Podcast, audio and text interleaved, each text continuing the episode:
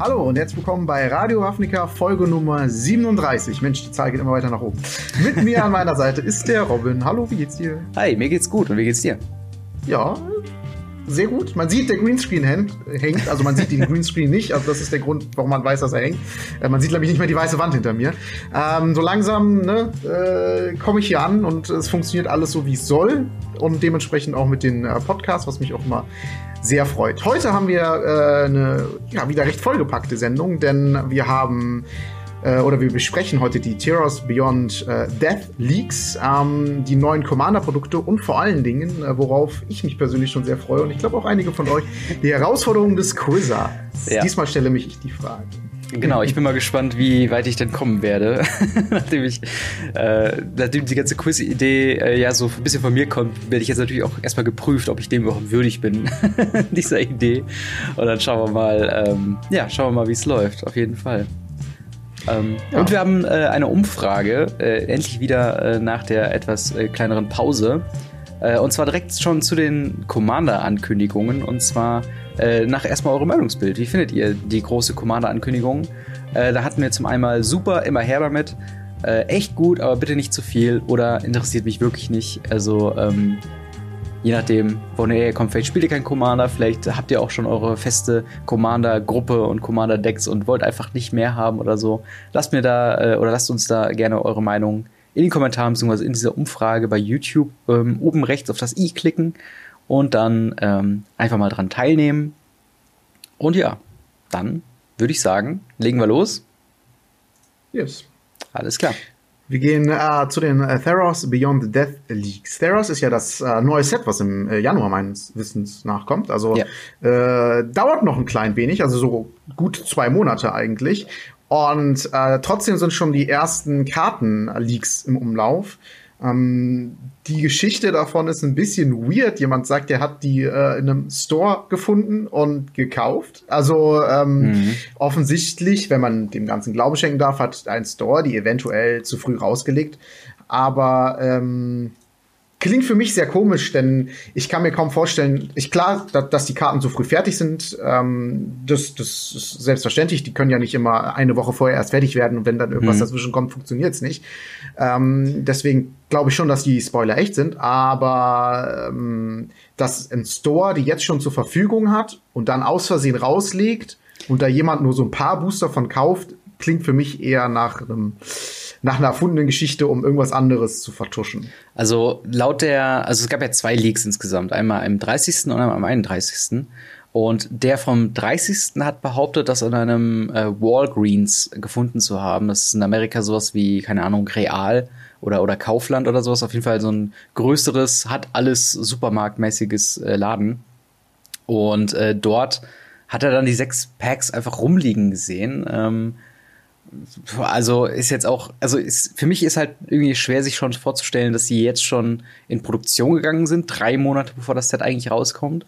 Und darüber hinaus, dass die Booster schon an Läden weiter rausgegeben werden. Also das muss ja schon ein sehr grober Schnitzer gewesen sein, von Wizards of the Coast das nicht klar kommuniziert zu haben auf der einen Seite und von Walgreens auf der anderen Seite das einfach schon im Regal liegen zu haben. So. Der zweite Leak am 31., ich habe da nochmal nachgeguckt, das scheint auch so von den Bildern her so zu sein, dass dass tatsächlich ein Local Game Store geöffnet hat. Denn auf den Bildern selbst sieht man quasi, wie die ganzen Karten auf so einer Glasplatte liegen, wo drunter nochmal Karten, die zum Verkauf stehen, dann liegen. Also der zweite Leak kommt schon quasi eher, zumindest das, was die Story angeht, an dem ran, was ich erwartet hätte, dass halt irgendjemand offensichtlich sind die jetzt schon im Druck und schon die erste Welle irgendwie ausgeliefert, sodass die ersten Stores schon irgendwas haben. Aber gerade ich weiß jetzt nicht, wie gut organisiert Walgreens und sowas sind, ne? Also kann natürlich sein, dass dann irgendwelche Leute, die keine Ahnung von Magic haben, einfach gesagt haben, hier offensichtlich Booster, pack die einfach mal zu den anderen Boostern, wird schon okay sein, aber dann auch nur 6. Genau, das ist halt auch die Sache, dann nur 6. Also was ich auch gehört habe, aber frag mich nicht, ob das stimmt. Ne? Weil ich richte schon mal mein Alu-Hut zurecht. Ja. Finde ich tatsächlich gar nicht so abwegig. Ich habe halt gehört, dass irgendwelche Booster aus einer Druckerei geklaut worden sind.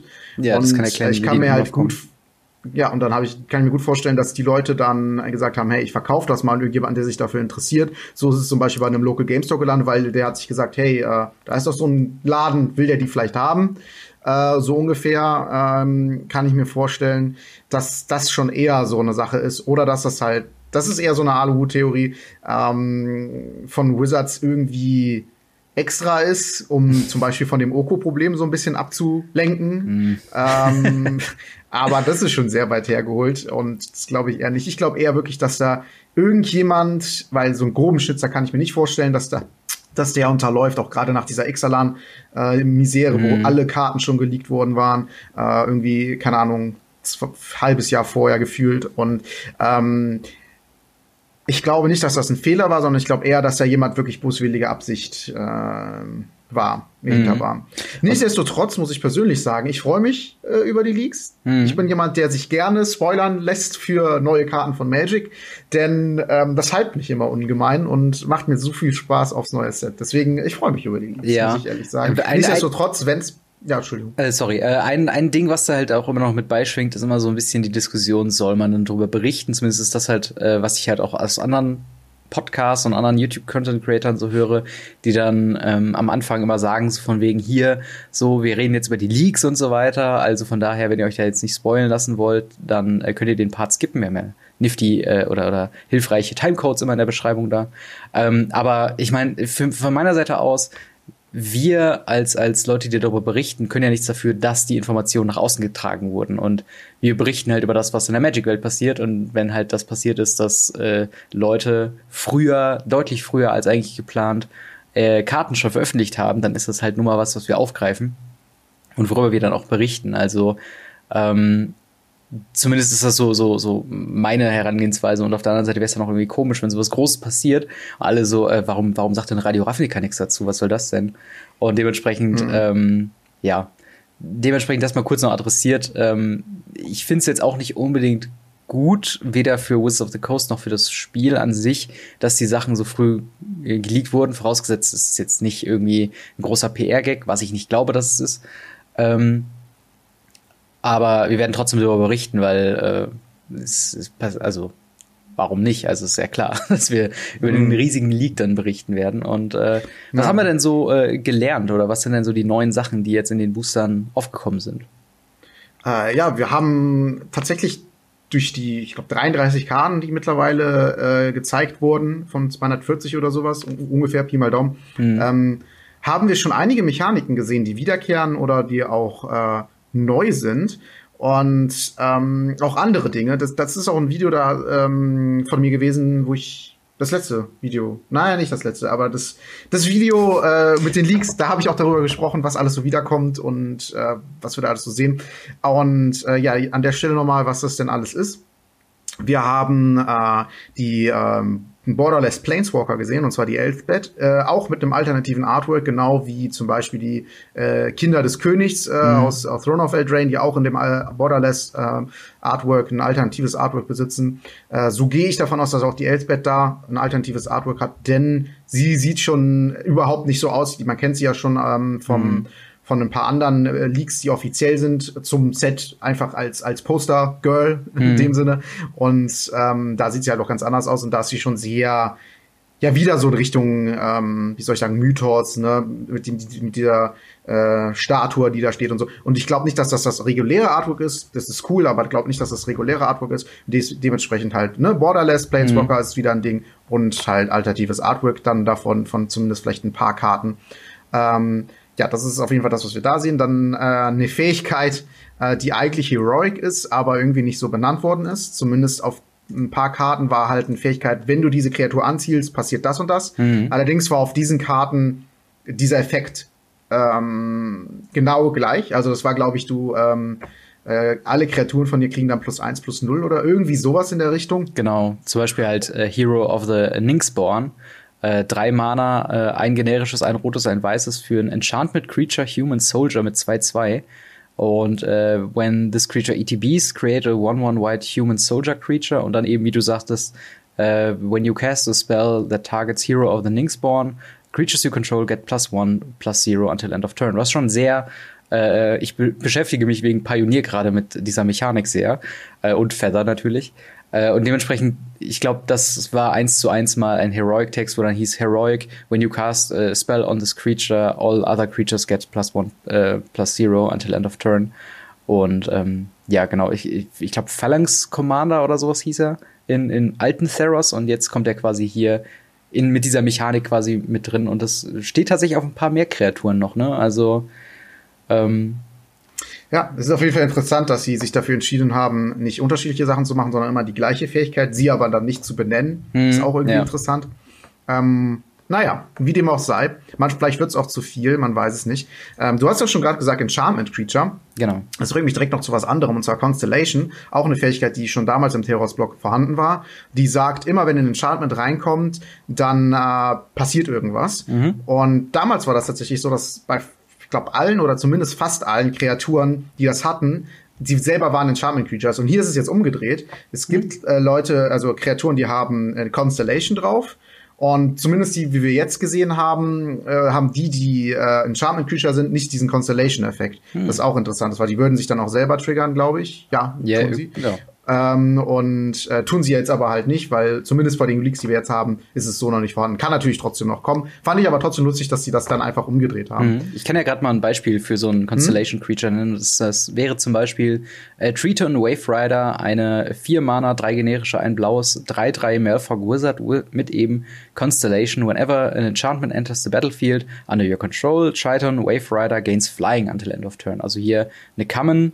Relativ einfachen Effekt, wird wahrscheinlich dann auch eins der Archetypen von Theros Beyond Death Limited, beziehungsweise halt Draft oder sowas sein, dass man halt versucht, so viele Enchantments wie möglich zu horten und diesen Constellation-Effekt immer zu triggern. Was tatsächlich gar nicht so schwer ist, weil wenn man sich die gesamte Liste von den, du hast eben gesagt, 73 33 meine ich. Aber ich also laut Mythic Spoiler ist oben diese Zahl 73 von 233. Oh, okay. Also sind das sich kann gut sein. Sind halt also dann war 33 der erste Tag, vielleicht, das kann sein. Sind auf jeden Fall sehr viele auch Commons und Uncommons, also jetzt nicht so ultra interessantes Zeug, aber super viele Spells, das ist mir eben beim Durchgehen nochmal aufgefallen. Wir haben sehr wenige Sorceries und Instants, da fehlen super viele Enchantments, du sagst ja schon Enchantment Creatures auch, die dann dadurch natürlich dann den Wert generieren, dass sie halt Constellation triggern. Und ich bin, also gerade mit der Geschichte, die wir halt jetzt im letzten Standard so hatten, mit den Enchantments an sich, bin ich da so ein bisschen, wo ich denke, ist das so eine gute Idee, jetzt auf eher langsame Enchantments zu gehen in einem Standard, was so dominant so ist. Was aus jedem Enchantment eine 3/3-Kreatur machen kann. Ja, genau. Und dann denke ich mir halt auch so, ich weiß nicht, ich sehe hier viel zu wenig Removal oder so. Vor allem zusammen mit den Saga, ne? Also das ist jetzt noch das nächste Ding. Genau. Sagas kommen zurück. Ganz kurz vielleicht mal, was ein Sagas, die gab es damals in Dominaria das erste Mal. Das ist schon fast ein Jahr oder über ein Jahr her. Ne? Naja, wie dem auch sei, Effekt von den Sagas ist, dass die reinkommen, dann aktiviert sich Modus 1 automatisch, der dann irgendwas besagt, bis hin zu Modus X. Und wenn Modus X ausgeführt wurde, dann sacrificed man dieses Enchantment. Und das geht immer einen Modus weiter nach jedem Draw-Segment, also nachdem du eine Karte gezogen hast, in jedem deiner Upkeeps. Und ja, dann, bevor du sacrificed, also bevor du dann vielleicht den letzten Modus ausführst, machst du da mal eine 3/3-Kreatur draus und behältst die. Das Enchantment halt einfach oder so. Praktisch, ja. Interessant, sehr interessant. Aber vielleicht haben wir Oko dann gar nicht mehr im Standard. Ja, wer weiß. Das würde ich mir wünschen. Also, das ist mein größter Wunsch für Standard aktuell, dass Oko gebannt wird. Aber erst bitte dann, nachdem ich meinen Oko Planeswalker verkauft habe. Kann der gerne. Boah, ich ärgere mich. Also ich hatte den, beziehungsweise meine Frau hat den ja im Pre-Release gezogen als Promo. Und der war ja zwischenzeitlich als Promo um 90€. Jetzt ist er wieder auf irgendwie 50 runter. Das schwankt so ungemein. Das ist ja echt heftig. Es ist vor allen Dingen auch so, also jetzt reden wir gerade über Oko, wo wir eigentlich über Leaks reden, aber trotzdem ist es gerade ein sehr aktuelles Thema, weil das halt wirklich formatdefinierend ist in mehreren Formaten. Der wird ja auch in Modern gespielt. Ich hatte vor ein paar Wochen gehört von einem Modern-Spieler, der das halt regelmäßig bei uns im Store macht, der gemeint hatte, er hätte überhaupt kein Problem gehabt mit Oko, wäre er so Platz 1, hätte allen einfach weggerockt. Also das ist zum einen so ein großes Ding. Dann halt in Pioneer versuchen halt die Leute jetzt alles mit Sultai zu machen und wo nicht nur Oko ein großes Problem ist, sondern auch Veil of Summer, weil es einfach der beste Counterspell, bester Colorhauser und ja, einfach generell bester Schutzspell seit Jahren ist. Und es ist momentan nicht nur für Standard problematisch, was sie mit der grünen Farbe und mit Oko im Speziellen machen. Also ich bin mal gespannt wir können ja vielleicht mal eine Wette abschließen, in wie vielen Formaten Oko gebannt wird. Oder mal gucken, so in einem halben Jahr, wie weit es dann kommt. Aber was wolltest du noch zum Thema Oko sagen? Dass der Oko in einem Vintage-Match, glaube ich, in einer Top 8, also von einem großen Turnier, jetzt vor kurzem, könnte sogar jetzt hier in dem gerade aktuellen Grand Prix Lyon gewesen sein. Ich weiß es nicht safe, hat der Louis Scott Vargas, glaube ich, ein Bild gepostet. Ihr könnt sagen über Oko, was ihr wollt, aber der hat es geschafft, dass ein Black Lotus als 3-3er Lethal angegriffen hat. Also das Geil, ist schon lustig. Ja, also es ist schon, diese Karte, wirklich. Man hätte, also auch wenn ich an unseren Spoiler-Talk von damals irgendwie zurückrede, hätte niemand mit gerechnet, wie broken diese Karte einfach ist. Also wirklich. Absolut. Also wir haben ja gesagt, dass sie gut ist, ne? Wir haben gesagt, dass sie gut ist, aber so gut. Ja, das ist der Punkt nochmal. Man denkt immer so, ja, aber also es ist guter Value, aber warum macht man es denn? Also da hast du ganz viele 3-3er und deine Gegner hat ganz viele 3-3er und dann kämpfen 3-3er gegen 3-3er. Ja. Aber naja, es macht halt doch schon einen Unterschied, wenn du den kompletten Plan deines Gegners ruinierst und der nur noch ein paar 3-3er hat. Aber nun gut. Ja, genug über Oko geredet. Das muss ja auch mal sein. Also es ist auch einfach so ein bisschen Therapie für uns oder für mich zumindest. Weil ich wurde letztens hatten wir zur Neueröffnung unseres Stores ein kleines Turnierchen noch gespielt und haben da tatsächlich dann wurde ich geokot und dachte so, das kann doch nicht sein. Jetzt fängt das bei uns im Store auch schon an mit Oko. Aber egal. Was haben wir denn noch so Neues in Theros Beyond Death? Das ist auch so Zungen. Ja, du musst schon Englisch gut sprechen können, damit du diesen Titel aussprechen kannst. Wirklich? Titel. So. TBD. Es kommt auch Devotion zurück. Gab es auch schon damals. Das sagt letzten Endes irgendwie, also damals gab es das zum Beispiel auf Göttern, die gesagt haben, solange deine Devotion zu Schwarz nicht mehr als 7 beträgt oder 7 oder mehr als 7, ist dieser Gott halt keine Kreatur. Devotion erklärt sich dadurch, dass in deinen permanenten Karten jedes Mana-Symbol, zum Beispiel Devotion zu Grün, jedes Mana-Symbol Wald, halt einen Devotion beträgt. Das heißt zum Beispiel auf Throne of Eldraine, dieser 3 grüne Typ, der reinkommt und mit 3 Marken und immer eine Marke nochmal kriegt, wenn irgendwie eine weitere grüne Kreatur reinkommt, der hat dann zum Beispiel, bringt schon direkt Devotion Grün 3 mit, was schon mal ganz cool ist. Ja. Je nachdem, wofür das halt gebraucht wird. Da hätte ich auch zum Beispiel eine Beispielskarte, wieder eine Common, das ein bisschen unschön ist, weil quasi die Mana-Kosten bedeckt sind, was nicht irrelevant ist für diesen Kartentext. Und zwar wäre das Daybreak Chimera oder Chimera, eine für, man weiß nicht, wie teuer sie ist, beziehungsweise Creature Chimera mit 3/3 und eben den Text: This spell costs X less to cast, where X is your devotion to white. Und Devotion, wie du schon eben gesagt hast, each white symbol in the mana cost of a permanent you control counts towards your devotion to white. Und wie gesagt, selbst eine fliegende 3-3. Und jetzt ist natürlich relevant, ist das jetzt eine 1-Mana oder 6-Mana? Welche Rarität hat die? Bitte? Welche Rarität hat die? Common. Also es wird wahrscheinlich irgendwas von wegen 7 Mana und dann kannst du halt mit Devotion. Würde ich auch sagen. Es gab ja schon mal diese Convoke-Karte aus Ravnica, die auch so ähnlich funktioniert halt mit Convoke halt.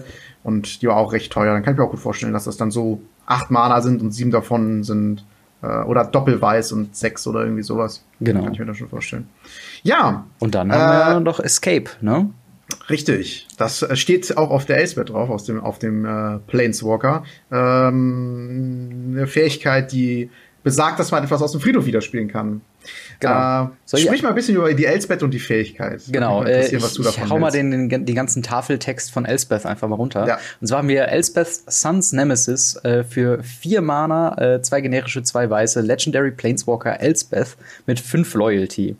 Die erste Fähigkeit ist -1, up to two target creatures you control each get +2/+1 until end of turn. -2 ist create 2/1/1 white human soldier tokens. Und -3, you gain 5 life. Und dann noch darunter Escape für 6 Mana insgesamt, 4 generische, 2 weiße. Exile 4 other cards from your graveyard.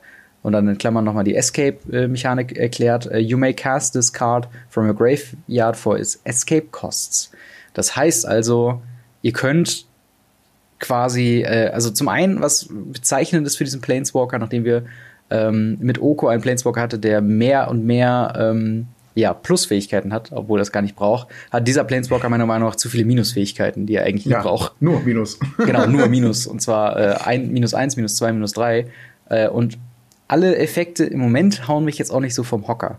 Was natürlich dann interessant ist, dass man in einen Loop geraten kann, wo man diese Karte quasi, du haust die runter, die 5 Loyalty quasi komplett ausgebreitet und kannst sie dann für dann die Mana-Kosten, wenn du dann auch keine Handkarten mehr oder sonst was zu tun hast, kannst du die quasi zumindest wiederholen und wieder Druck aufbauen mit den Tokens und dann. Nachteil beim Escape ist aber natürlich, dass du auch 4 Karten aus deinem Friedhof exilen musst dafür. Genau. Das heißt, das kannst du auch nicht immer und beliebig oft machen. Also Escape ist schon eingeschränkt. Also ich stell's mir halt gerade so in so einer White Weenie Shell vor, wo man natürlich auch gucken muss, was ist da sonst für Support quasi mit drin. Einfach nur, dass du dann sehr viele Kreaturen hast, dann hast du vielleicht einen Boardwipe, dann kommt Elspeth, baut wieder dein Board auf mit den Tokens, die du dann wieder pumpen kannst, dann stirbt irgendwann Elspeth und dann hast du ja die ganzen 1-Mana- und 2-Mana-Kreaturen im Friedhof, die du dann schön nochmal zweitverwerten kannst, ohne die quasi du hast ja sonst nichts damit zu tun in Mono White. Und ja, genau, ich hab auch gedacht, Mono White oder vielleicht auch irgendwie Moros ist ja, wie gesagt, mit diesem Heroic, das jetzt genau das macht, mit diesem +1/+0 für alle Token und selber noch einen Token mit rausbringt. Aber, so eine Boros- oder White Weenie Agro-Geschichte. Aber das zählt leider nicht für den Effekt. Also du castest ja, du machst ja nur die Ability, castest ja nicht auf eine Kreatur. Nee, das meine ich nicht. Aber ich meine nur vom Spielstil. Genau, weil die produzieren ja die selber noch einen Token, also diese Kreaturen, die reinkommen und dann +1/+0 für alle Token und du kannst ja mit der Elspeth auch noch Token machen oder du gibst den Token, die du hast, +2/+1, wenn du jetzt gerade weniger hast. Klar, Heroic triggert das leider nicht, aber für alles andere würde es halt passen. Aber das ist schon wieder so sehr gewollt und die Sachen, die sehr gewollt sind von Wizard, die nehmen die Spieler immer so als Tier 2 Deck. Ja, meistens. Ich bin auch ein bisschen underwhelmed, weil wir haben jetzt fangen wir schon wieder über Oko an zu lästern, aber wir hatten halt gerade eine Zeit, wo halt einfach Grün so mega krass ist mit allen Fähigkeiten und Weiß seit, auch gerade im Limited merkt man es immer mehr, Weiß ist sehr, wie soll ich sagen, unterrepräsentiert oder hat keine sehr stark definierten Attribute, die zu quasi dann dazukommen, so. Und ich hatte mir so ein bisschen gehofft, dass man jetzt so ein bisschen, gerade weil Elspeth ist ja schon ein krasser Planeswalker, den kennt man ja so aus der Geschichte und im Standard, wo sie ursprünglich mal drin war, hieß es dann auch von wegen hier, Elspeth, wir müssen Elspeth wiederholen, es ist voll der gute Planeswalker und so weiter. Und jetzt liest man sich die Karte durch und ich denke so, es geht so ein bisschen in Richtung, wie die Ajani Planeswalker bisher waren. Die waren auch nie schlecht, aber halt auch keine Planeswalker, wo du denkst, okay, darum baue ich jetzt ein Deck und das haut's jetzt komplett raus. Und ich habe halt irgendwie immer noch das Gefühl, dass Wizards of the Coast, beziehungsweise halt, dass die halt einfach nicht wissen, was sie mit der weißen Farbe anfangen sollen. Außer halt, okay, du machst halt ein paar Kreaturen, mit denen du angreifst, was du aber auch in Grün hast, was du aber auch in Rot hast, was du sogar in Schwarz hast. Und so ein bisschen fehlt mir so ein bisschen die Identität von Weiß, weil es hat zu viele Schwächen und zu wenig Upside, um tatsächlich playable zu sein. Und dieser Planeswalker, ich weiß nicht, ich finde es so ein bisschen schade. Also, weil, keine Ahnung, ich sehe den halt super schnell sterben. Ich sehe den in keinem klar definierten Deck wirklich. Also drumherum, du müsstest, wie du schon sagst, eine zweite Farbe reinpacken, entweder halt Rot oder Schwarz, damit sich das überhaupt irgendwie lohnt. Und selbst dann gäbe es wahrscheinlich im 4-Drop-Slot momentan alleine schon bessere Optionen. Also ich bin mal wirklich gespannt, ob Elspeth Play sehen wird. Gut, man kann es natürlich vorher auch nie sagen, aber in Anbetracht des aktuellen Standards muss da, glaube ich, ein bisschen mehr kommen als das, was wir bekommen haben. Ja. Also es gab im White Weenie, als das auch mal aktuell ein gutes Deck war, gab es bessere 4-Drops als das. Und ich weiß nicht, ob es irgendein Eternal-Format-Deck gibt, was sie irgendwie total abusen kann, aber ansonsten sehe ich sie auch nicht da. Ich finde es übrigens, nur nebenbei ist mir gerade noch aufgefallen, es wurde mir auch gleichzeitig noch vorgeschlagen, quasi den Elspeth Knight Errant von dem, ich glaube, Guilds of Ravnica Mythic Edition.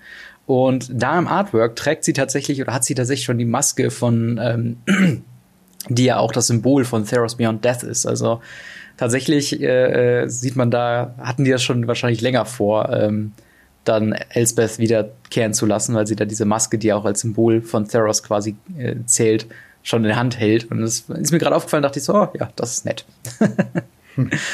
Ja, ich meine, das hat auch was schon mit der Lore generell zu tun, diese Maske, also von vorher. Ja. Ich weiß aber nicht mehr ganz genau, was das genau war. Müsste man noch mal nachgucken. So eine Totenmaske oder irgendwie sowas in der Art. Irgendwas wird schon zu bedeuten haben, nehme ich mal an.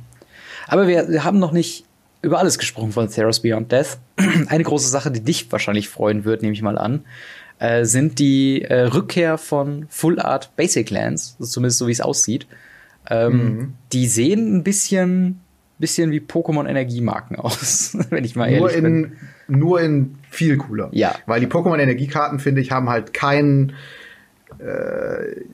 schönes Artwork in irgendeiner Art und Weise. Für mich ist das irgendwie, also das hätte ich in einer Kunststunde auch hinbekommen. Und mein Level von Kunst ist so Strichmännchen-Level, also so Klasse 4 hängen geblieben.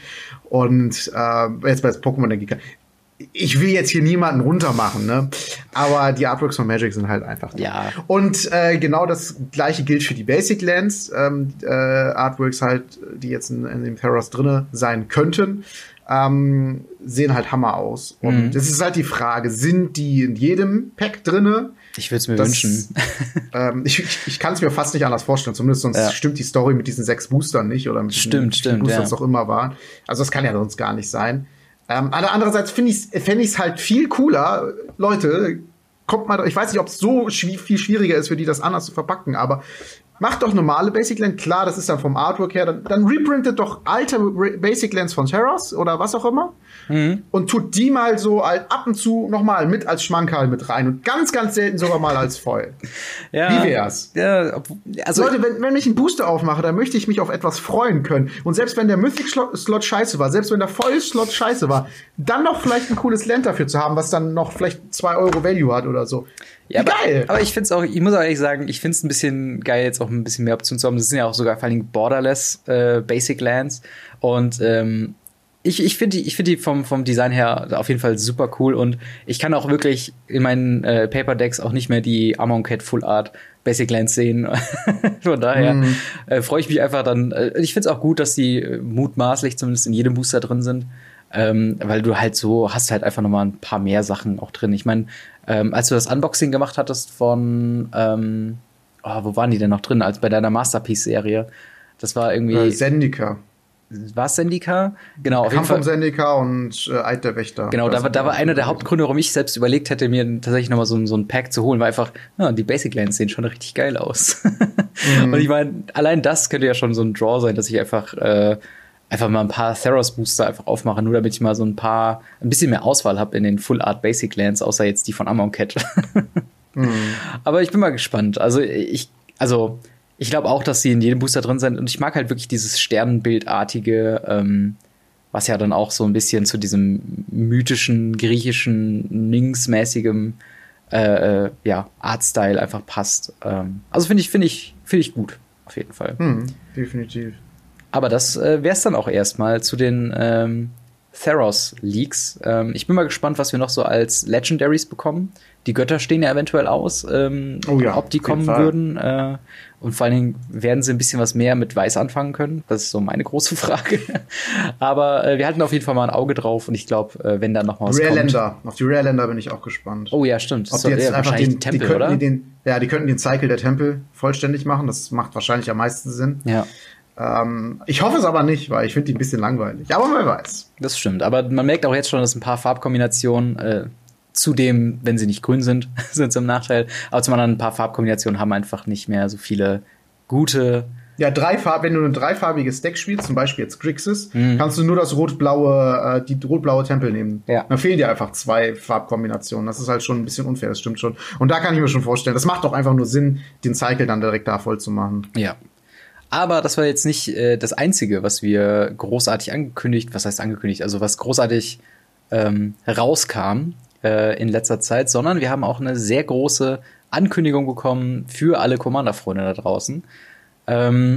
Wo ich tatsächlich, wo es mir auch ein bisschen in den Fingern juckt, ich bin ja eigentlich mehr so ein Commander-Muffel, aber tatsächlich hat mir die Ankündigung so ein bisschen Freude bereitet und dachte so, vielleicht könnte das ja endlich mal eine Zeit sein, wo ich dann mal auch einsteige mit Commander. Denn wir kennen das ja, jedes Jahr kommen 4 Commander-Decks, früher waren es 5, jetzt sind es mittlerweile 4, raus. Und das ist quasi der große Anfang für Leute in Commander reinzukommen. Und so ein bisschen hat man sich überlegt, wisst ihr was, wir wollen ein paar mehr Möglichkeiten bieten, quasi in Commander einzusteigen. Und so gibt es jetzt Pre-Constructed Decks, im Moment angekündigt für Ikora, also dem Set nach Theros, und Zendikar Rising. Bei Ikora, das soll rauskommen am 24.04.2020 und wird 5 verschiedene Commander-Decks bieten. Zendikar Rising Commander-Decks werden nochmal 2 verschiedene sein. Und so hat man quasi dann in kürzester Zeit nochmal komplett neue Pre-Constructed Decks, die man sich direkt holen kann, aus der Box herausnehmen kann und sofort zocken kann. Zudem kommt noch eine, ich sag mal, Spellbook-mäßige oder From the Vault-mäßige feste Sammlung von Karten raus. Und zwar in der Commander Collection Green, wo natürlich dann 8 grüne, weil grün ist ja gerade der absolute Shit, Commander-Staples, also Commander-Karten mit neuem Artwork, in Foil und Nicht-Foil quasi drin sein werden. Wahrscheinlich, ich kann es mir so vorstellen, wie bei den Spellbooks, dass du dann alle Non-Foil hast erstmal und dann eine Karte random dann als Foil drin ist. Zudem soll es dann auch noch ein neues Booster-Set geben, mit dem auch wieder 2 Pre-Constructed Decks rauskommen. Und zwar heißt dieses Booster-Set Commander Legends. Ein 20-Karten-Booster-Pack mit Minimum 2 legendären Kreaturen pro Set. Insgesamt in dem, also pro Booster muss man sagen. Und in dem gesamten Set sind 70 neue potenzielle Commander, also neue legendäre Kreaturen mit drin. Wahnsinn. Und darüber hinaus soll das ganze Booster-Draft-Erlebnis ein bisschen anders sein wie bisher, aber da wurden noch keine genauen Details genannt. Also insgesamt zusammengefasst gibt es jetzt im nächsten Jahr anstatt 4 Pre-Constructed Commander Decks 9. Den Anfang einer Collection mit Staples für Grün, also wahrscheinlich sowas wie Doubling Season mit drin oder andere super teure Commander-Karten in Grün. Dann ein einzig für Commander orientiertes Booster-Set mit neuen Karten für Vintage, Legacy und natürlich auch Commander und einer komplett neuen Art quasi zu draften. Was ist deine Meinung dazu? Wie findest du das? Generell muss ich ja sagen, seitdem ich bei dem Max-Stream war, Monsters and Explosions in München, da habe ich ja eine Runde Commander gespielt und das erste Mal eigentlich so richtig Commander gespielt, auch bis zum Ende. Und seitdem bin ich auch sehr angefixt davon. Hätte man mehr Zeit und Geld, wäre das definitiv eine Sache, die ich mehr forcieren würde, als ich es jetzt tue. Weil es schon echt lustig ist, so eine ganz andere Art Magic zu spielen, die ich wirklich interessant finde. Und das Interessante vor allen Dingen finde ich halt einfach daran, dass es wirklich so eher Richtung Casual dann halt geht, weil man halt auch wirklich sagen kann, hey, wir machen jetzt mal einen Spieleabend und jeder bringt ein Commander-Deck mit und ob wir jetzt 3 oder 6 Leute sind, wir können eine Runde Commander spielen. Und das ist schon sehr interessant und auch die Art, das zu spielen, aber worauf ich mich wirklich richtig freue, ist Commander Legends, weil da bin ich echt mal gespannt, also Draften tue ich allgemein sehr, sehr gerne. Und das dann zu verbinden mit Commander und wie das dann alles aussehen wird und wie das dann preislich aussehen wird. Es sind ja auch mehr Karten im Booster drin. Bin ich auch mal sehr gespannt drauf. Und würde ich sehr, sehr, sehr gerne probieren. Ich probiere ja eigentlich pro Set mindestens einmal im Local Game Store zu draften. Aber selbst das fällt mir sehr schwierig zeitmäßig. Aber das möchte ich auch sehr, sehr gerne mal ausprobieren. Was glaubst du denn, wie wird das Draft-Erlebnis denn sein? Also, sie meinen ja irgendwas anderes, was halt auch Commander-orientiert sein wird. Also mir persönlich fällt jetzt ein, gerade wenn die garantieren, dass pro pro Booster von Commander Legends werden ja 2 Legendary Creatures drin sein. Wahrscheinlich so deine ersten 2 Picks müssen verschiedene legendäre Kreaturen sein, um die du quasi dein Deck weiterbauen wirst, oder? Also ich kann mir auch vorstellen, dass das halt wirklich ne Commander-mäßig sein wird, dass du halt auch irgendwie irgendeine Karte als den Commander bestimmst. Ich glaube nicht, dass da eine Restriktion ist, wann du was picken sollst. Glaube ich jetzt nicht unbedingt, aber wer weiß, ne, kann sein. Ich kann mir halt vorstellen, dass die dann schon sowas sagen, maximal darf jede Karte 2-mal drin sein oder halt wirklich nur 1-mal. Und dann halt irgendwie so 60-Karten-Decks anstatt 40 Karten, was ja sonst bei einem Draft wäre, aber auch anstatt 100 Karten, was ja sonst bei einem Commander wäre. Vielleicht irgendwie sowas die Richtung, weil 20 Karten, muss man ja sagen, das sind 10, 3, 1, ne? 6 Karten mehr, ja. Also beziehungsweise wahrscheinlich 5 Karten mehr, wahrscheinlich wird da auch ein Land drin sein, also 5 Karten mehr als im normalen Booster-Pack. Und da kann man jetzt nicht auf einmal auf 100 Karten-Decks gehen, es sei denn, man muss halt 4 Booster draften oder 5 Booster draften, sonst funktioniert das ja gar nicht. Deswegen glaube ich, vielleicht so 60 Karten-Decks und du draftest dir halt ein Commander-Deck. Wie dann genau die Restriktionen aussehen werden, was du wie oft spielen darfst und so weiter und so fort, bin ich mal gespannt. Vielleicht ist auch sowas wie, du darfst deinen Commander austauschen, du darfst mehrere Commander haben oder sowas. Bin ich mal ganz gespannt. Da ist auf jeden Fall viele, viele Möglichkeiten gibt's da. Ja, ich bin schon ein bisschen überwältigt von, wie viel Output sie jetzt dem Format widmen. Ja. Also ich finde noch nicht mal dem Format, das ist natürlich jetzt in dem Format jetzt gerade nicht gerade, sondern einfach generell sind es momentan echt viele Produkte, neue Ideen, die auf den Markt kommen. Da bin ich echt auch baff, muss ich sagen. Ja, und ich bin vor allen Dingen gespannt, wie halt wie das ankommen wird, weil im Endeffekt, was wir mit den bisherigen Commander-Produkten so ein bisschen verfolgen können, ist die Geschichte, dass wir dass die so ein bisschen immer weiter verwässert werden. So ein bisschen, also du hast nur noch, also du hast der Anteil von reinem Bulk wird immer größer in den Commander-Precons. Was natürlich gut ist, weil da hat man ein bisschen Upgrade-Möglichkeiten, aber so, was ich gehört habe, heißt es halt schon so, dass die immer weiter, ich glaube, das Schlimmste war der vorletzte Cycle mit den Planeswalkern, wo dann halt wirklich nur so 3 Karten von wirklichem Wert in diesen Pre-Constructed drin sein. Und wenn man jetzt hier hört, es kommen anstatt 4 Planeswalker-Decks, kommen 9 direkt im kommenden Jahr, haben natürlich auch so ein bisschen die Befürchtung, oder ich sage jetzt auch, okay, kompensieren sie das damit, dass jetzt einfach nur noch Bulk in den Decks drin sein wird, dass es quasi das Commander-Äquivalent zu einem Planeswalker-Deck wird. Und darauf hätte ich ehrlich gesagt keinen Bock. Also die sollen schon die Qualität von bisherigen oder von früheren Pre-Constructed schon irgendwie auch beibehalten. Und zudem bin ich mir, also in dem ganzen Artikel jetzt auch von Wizards of the Coast, wird jetzt auch nicht unbedingt auf Brawl eingegangen, was ja auch so ein Nischen-Commander-Zugangsprodukt dann sein wird. Und was ja auch, wenn das mein letzter Stand noch richtig ist, auch mit pro Set rauskommen wird, oder? Also wir hatten jetzt die Throne of Eldraine Brawl Pre-Constructed Decks. Dann wird ja wahrscheinlich zu Theros noch ein Pre-Constructed Brawl-Ding rauskommen, dann zu Ikora.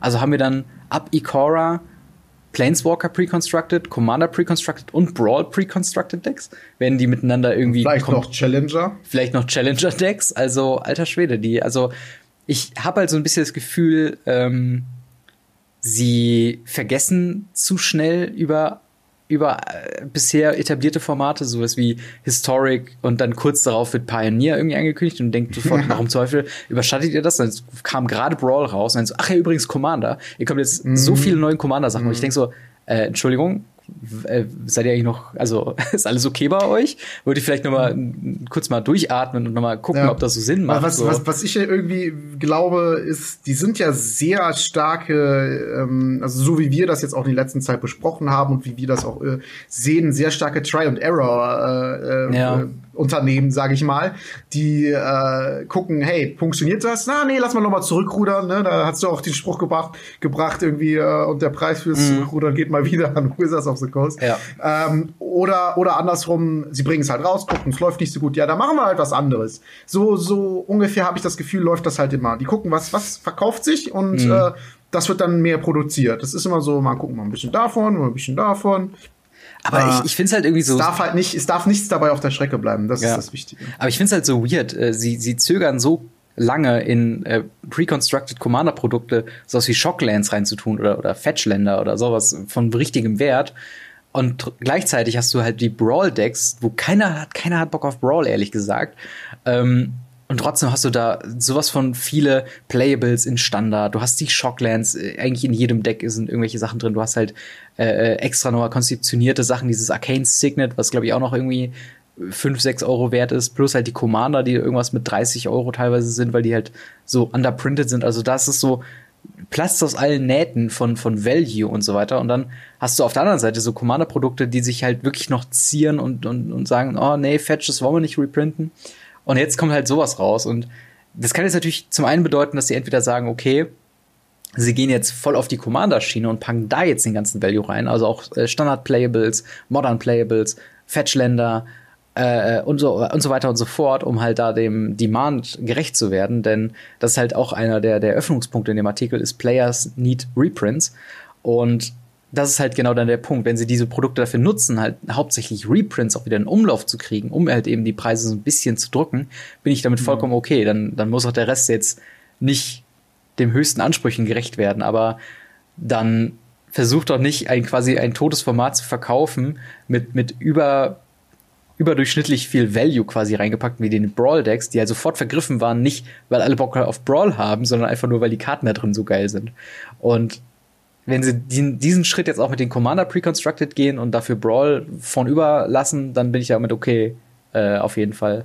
Aber ich bin auf jeden Fall mal gespannt, wie dann die Commander-Produkte im Endeffekt ja genau aussehen werden. Wir haben ein bisschen Artwork gesehen. Also ich glaube, Baron Sengir wird auf jeden Fall eine Karte in dem Legends-Ding bekommen. Wir haben von diesem Collectors Edition Green haben wir, hier werden so ein paar Sachen genannt, aber auch hauptsächlich nur erstmal das Artwork gezeigt, wie zum Beispiel Azusa, Lost But Seeking, wird hier in dem Artikel erwähnt, ohne jetzt genau zu sagen, dass die dann da drin sein werden, oder Yisan, The Wanderer Bard. Mal gucken, was da jetzt genau dann kommt. Wenn wir dann die Listen bekommen, ja, werden wir dann nochmal genauer drauf eingehen. Aber wie gesagt, ich bin mal gespannt, wie das Ganze so qualitativ dann auch tatsächlich dann aussieht. Die beiden Karten, die du gerade genannt hast, waren übrigens grün, nur mal so. Ja, genau, das meine ich ja für diese Commander Collection Green. Ach so. Ich dachte, ich war jetzt gerade woanders. Ich wollte nur sagen, grün, viel grün. Ja. Aber Azusa ist natürlich eine sehr starke. Ja. Azusa ist natürlich eine Karte, die ist sehr stark, war ein M25, eine Rare. Das ist eine gute, solide Karte, 10, 15 Euro wert. Und die sind aber andersrum nicht so sehr, aber eine witzige Karte. Die kommt, glaube ich, aus M15. Aber bin ich mal gespannt. Naja, ja. Gut. Okay, soweit erstmal zu den News. Und jetzt kommen wir zu Ausgabe 2 von Herausforderung des Quizards.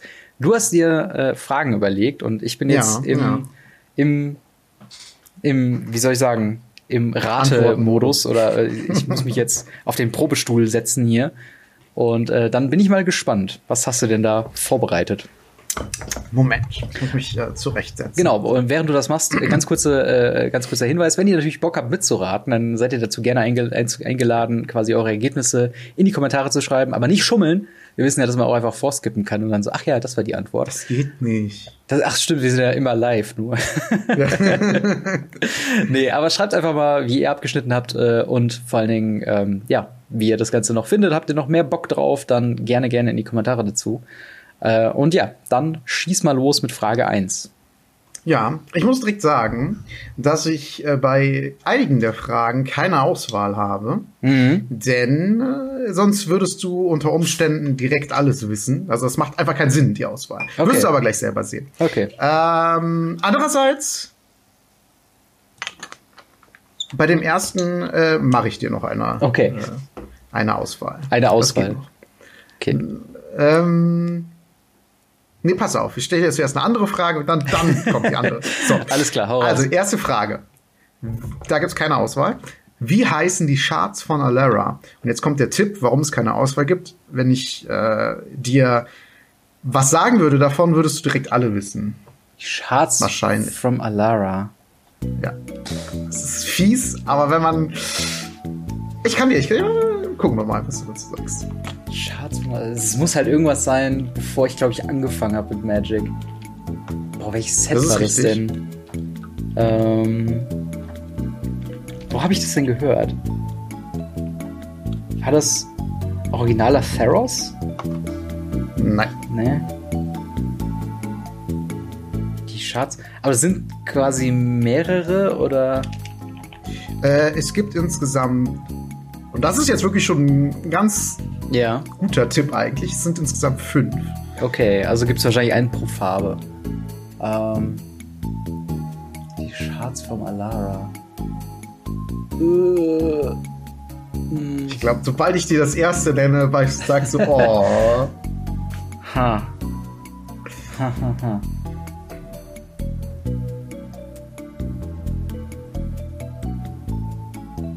Ach Gott. Ich versuche immer noch das Set genau zu sagen. Also es war... Was kam denn noch raus? Jetzt ist mein Kopf gerade auch so leer. Das ist deutlich vor deiner Zeit. Okay. Das ist etwas, was man... Ja, wenn ich sage, weißt du direkt, was Sache ist. Okay. Die Shards von Alara. Also Journey into Nix und Theros Block ist dann noch davor dann wahrscheinlich, ne?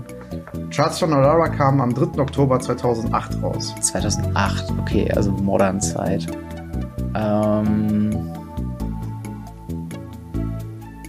Puh.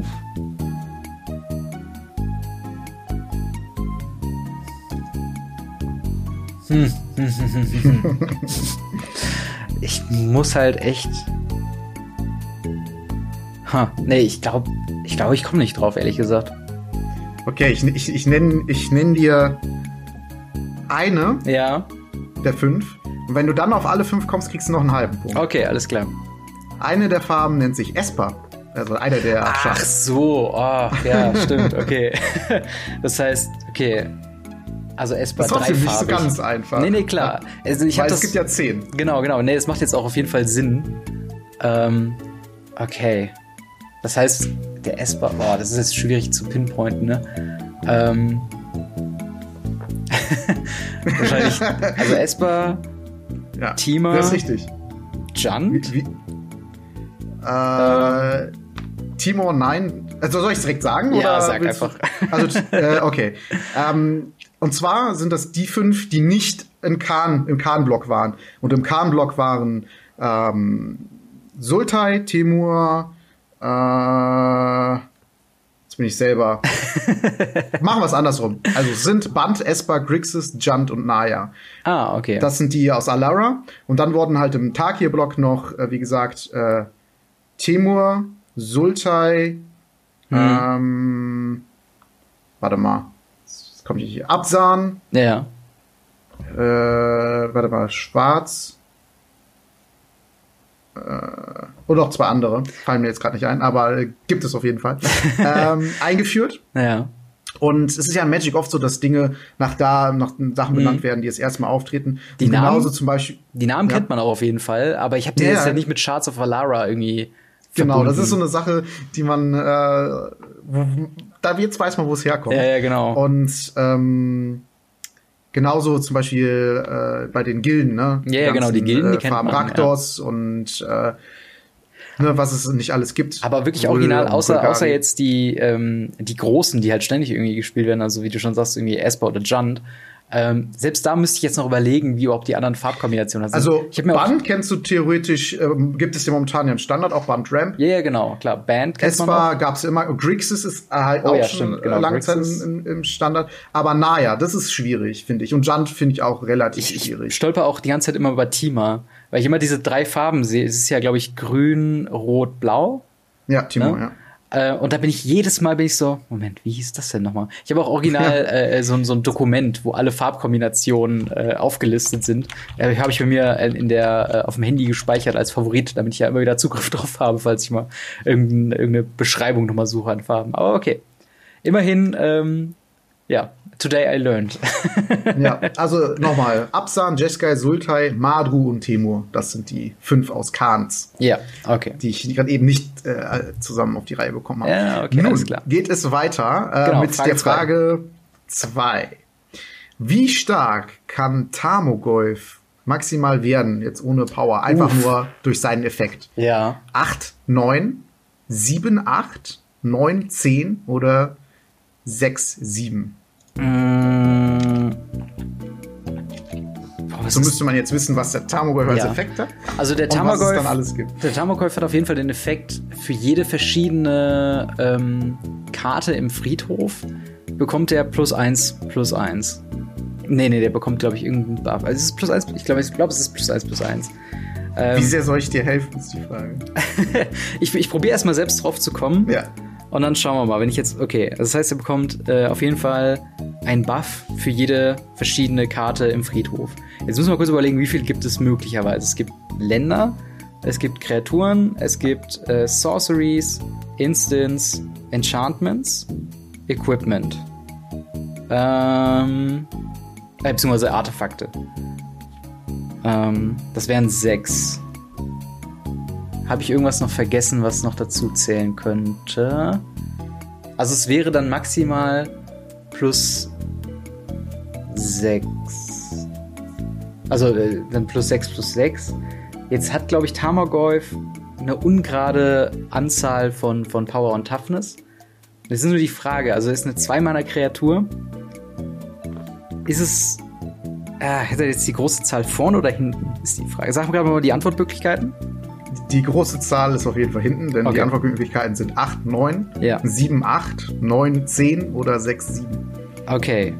Also ist eine 1, 2 +6 wäre ja dann quasi 7, 8. Ist 7, 8 deine Antwort? Moment, es gibt noch Planeswalker. Das heißt, wir wären bei 8, 9. Ist so schwierig, alle Karten irgendwie hinzukriegen. Gibt's denn noch was? Planeswalker. Ich glaube, ich bleib bei 8-9. Ich sag mal 8-9, ja. 8-9 ist richtig. Yay!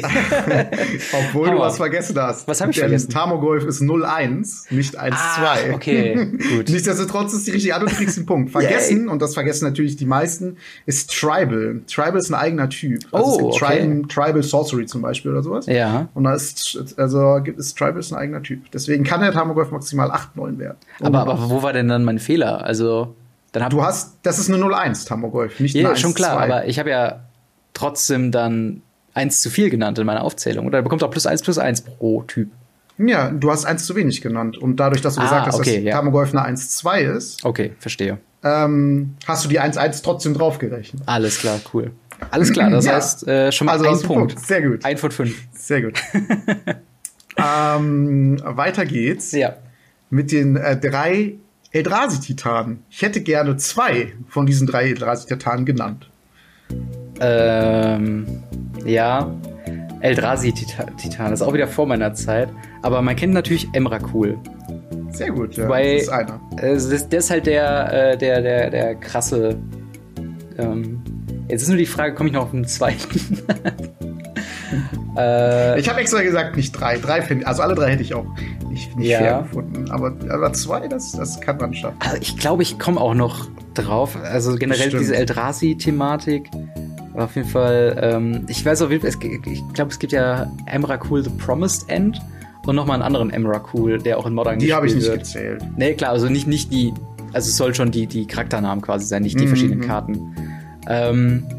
Was gibt's denn dann noch? Die waren ja Zendikar, glaube ich, nochmal wieder gekommen. Ist richtig. Emrakul, ich kenne andere Eldrazi-Karten wie Thoughtnots hier. Aber ja, ist kein Titan, aber eine gute Karte. Ja, es ist auf jeden Fall eine gute Karte. Die anderen werden auch gar nicht so gespielt, oder? In Tron. Ja, da wird noch. Ja, gut, aber da wird Emrakul. Wird der Emrakul gespielt? Ich glaube, es gibt so ein paar unterschiedliche Listen, aber einer von denen wurde auch schon mal gegen mich in Modern gespielt. Okay. Sogar der aus dem aktuellsten, also Battle for Zendikar Z. Ach so. Ich weiß halt, wie er aussieht. Er hatte so ein ich meine, es wäre so ein Typ, der so der sieht ein bisschen humanoider aus und hat irgendwie so eine Glatze quasi so und so mehrere Arme oder sowas, aber boah, wie hieß der denn? Emrakul.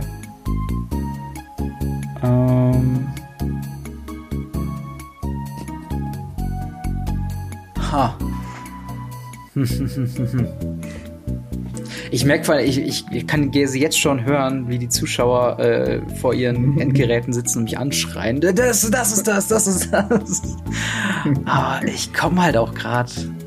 Boah. Ich weiß es ehrlich gesagt nicht. Was gab's denn da noch? Moment.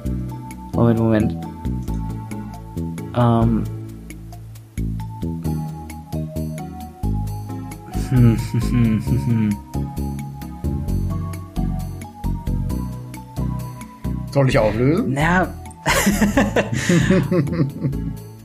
Also gibt's hier Reality Smasher, ist es nicht, ne? Nee. Aber auch eine coole Karte. Ich denke halt gerade, was ist denn in Tron noch drin? Der Drasitron. Also Endbrink, ne, das sind alles so allgemeine Namen. Nicht mal so unbedingt Eldrasitron, die Karte spielt.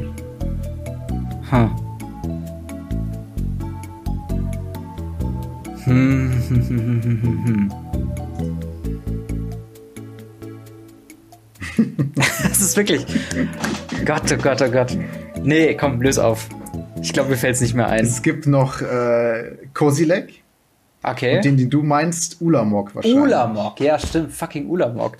Genau, ja. Den habe ich die ganze Zeit irgendwie gesucht, Ulamog. Der ist so ein bisschen slender auch, und der. Ja, genau. Okay. Mit so langen Armen ist der auf dem Artwork. Genau, Ulamog. Krass. Dazu Fun Fact. Emrakul kann die Biologie auf dem Planeten oder generell beeinflussen. Ulamog die Psyche und Kozilek die Realität. Aha, okay. Das sind so deren Fähigkeiten. Das ist so ein bisschen wie Thanos, beziehungsweise diese Infinity Stones quasi, ne? Fehlen. Ja, würden noch 2 fehlen. Dann, vielleicht kommen sie ja noch irgendwann. Ja, bin mal gespannt. Aber auf jeden Fall eine gute Frage. Ey. Es ist was man auf jeden Fall wissen könnte.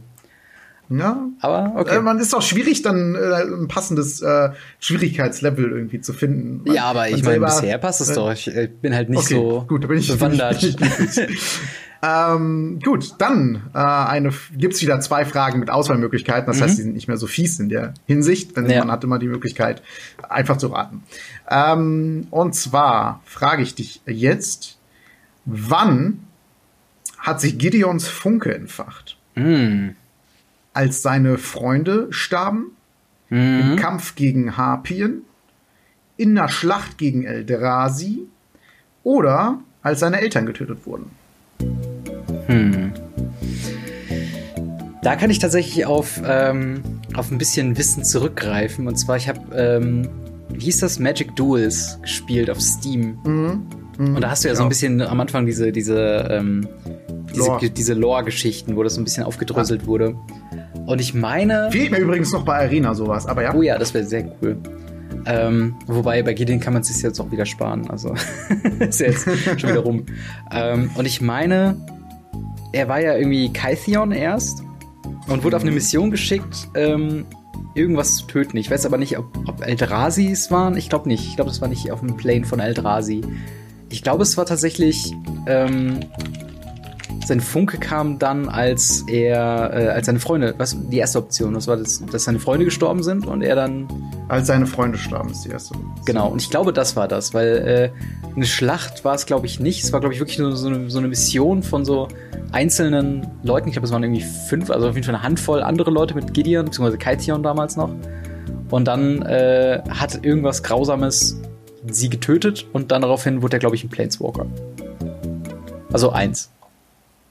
1 ist die richtige Antwort. Wuhu, yay! Sehr gut, ey. Was so ein blödes Tutorial alles beibringen kann über die. Ja, fand ich total cool. Auf jeden Fall, ich würde es auch super gerne mal haben. Also. Mir fehlt halt noch so ein bisschen was, wo ich sage, Oder so ein Singleplayer-Modus oder so eine Art Arena wie bei Hearts. Und das fehlt mir einfach noch, wo ich dann, wenn es dann so ein blödsinniges Standard gibt, dass man einfach was anderes ausweichen kann. Ja, das ist ja nochmal ein ganz anderes Problem bei Arena im Moment, dass man außer Standard halt nichts machen kann. So. Okay, dann sind wir jetzt Frage 4, ne? Das war Frage 4, wir sind jetzt schon Frage 5. Oh, okay, dann muss ich ja auf jeden Fall... Aber Fun Fact, Gideon ist tot. Fun Fact, haha. Mhm. Aber wie wir in der aktuellen Edition sehen, kann es ja durchaus sein, dass so ein Charakter mal wiederkommt. Wer weiß. In Kytheon oder was? Oder? Ja, also Gideon. Achso, dass er wiederkommt. Ja gut, wegen Beyond Death, ne? Wegen Theros. Jetzt nicht direkt aktuell, aber generell sieht man ja an Beyond Death und an der Aktualität, dass es möglich ist durch Elspeth in irgendeiner Form. Und wer weiß, vielleicht sehen wir ihn ja noch irgendwann mal wieder. Also ich würde es mir wünschen. Ich fand ja die Gideon Planeswalker, also ich habe ja dann Gideon of the Trials und halt jetzt den letzten Gideon Blackblade hauptsächlich mitverfolgt. Ich fand die beide eigentlich spielerisch interessanter als so ein Ajani, der ja meistens irgendwas mit Lifelink und sowas zu tun hatte. Also ich würde es mir allein spielerisch würde ich mir auf jeden Fall wünschen. Ich weiß jetzt nicht, ob Gideon so der tiefgründigste Charakter war in der Magic-Lore, aber ja, mal gucken. Okay, Frage 5. Ich bin bereit, mental. Sehr gut. Wo ist Vraska, der Planeswalker, das erste Mal aufgetaucht? War das in Return to Ravnica? Mhm. War das in Core Set 2010? War das auf Ixalan oder war das auf Innistrad? Okay, also wir kennen ja, also Vraska war, ich glaube, in allen Sets auf jeden Fall als Planeswalker da. Ixalan würde ich ja einfach mal ausschließen, weil da war sie ja irgendwie so piratenmäßig und ich kann mich noch erinnern, dass sich damals ein bisschen die Leute darüber lustig gemacht haben, so von wegen, okay, was hat die jetzt auf dem Piratenschiff zu suchen?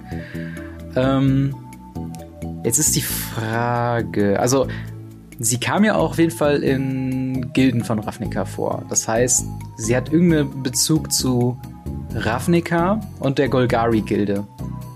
Weswegen natürlich das früheste Ravnica-Set am ehesten in Frage käme hier. Dementsprechend ist Return to Ravnica nicht vollwertig ausgeschlossen.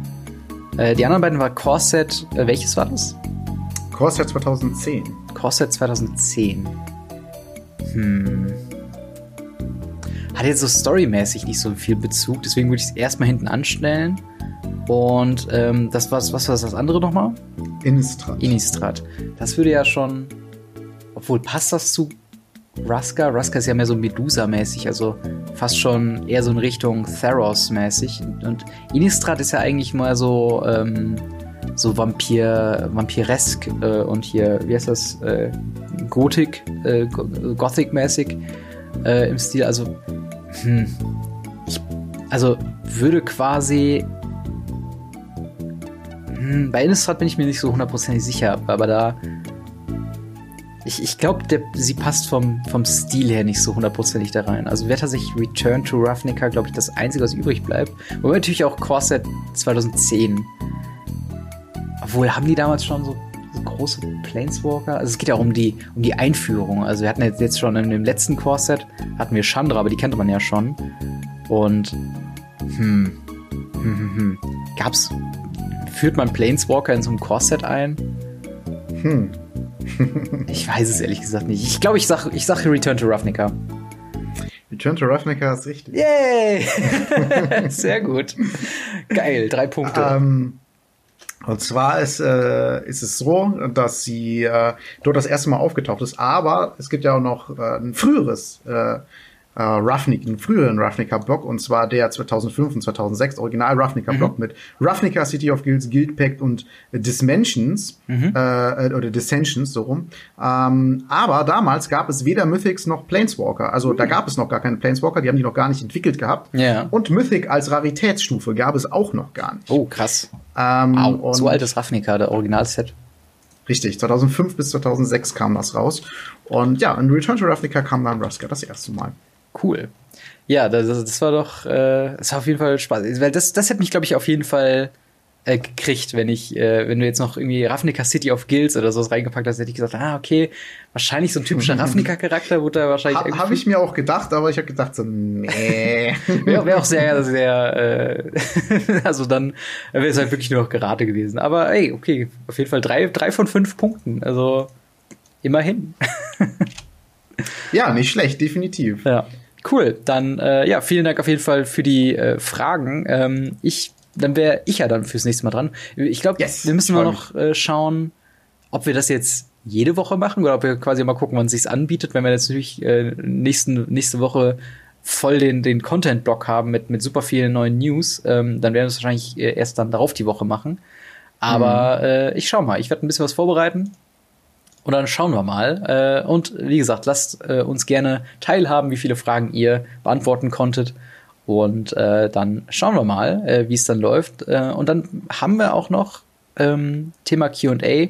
Wir haben noch eine Frage unter dem letzten Podcast bekommen.